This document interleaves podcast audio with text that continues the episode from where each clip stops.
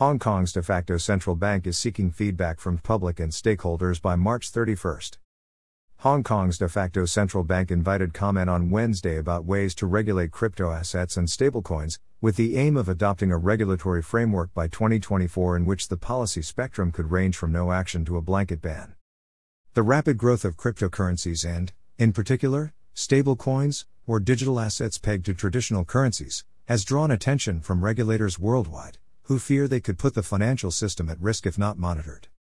The global market value of crypto assets stands at about $2.2 trillion, roughly 1,625,741 crore, pointing to their growing interconnectedness with the mainstream financial system, said Eddie Yue, the chief executive of the Hong Kong Monetary Authority, HKMA.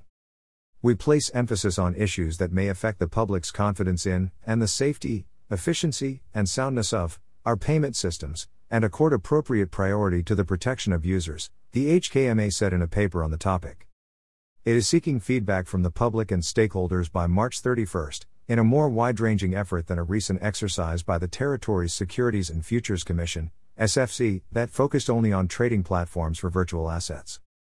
In its paper, the HKMA focused on the wider implications of stablecoins that may be used in payments, along with aspects of investor protection relating to crypto assets, and regulated institutions' interface with crypto assets. It listed five possible choices for regulating crypto assets, ranging from no action to a blanket ban. Regulated institutions are required to critically evaluate their exposures to different types of risks and adopt risk mitigation measures before setting up ties with providers of crypto asset services, the paper added. The consultation comes against the backdrop of concerns among policymakers worldwide that crypto assets could be used for illicit purposes, or to take advantage of unsuspecting consumers. Such worries stem from the complexity and volatility of cryptocurrencies, as well as wildly varying standards around aspects of disclosure, reserves, and consumer protection.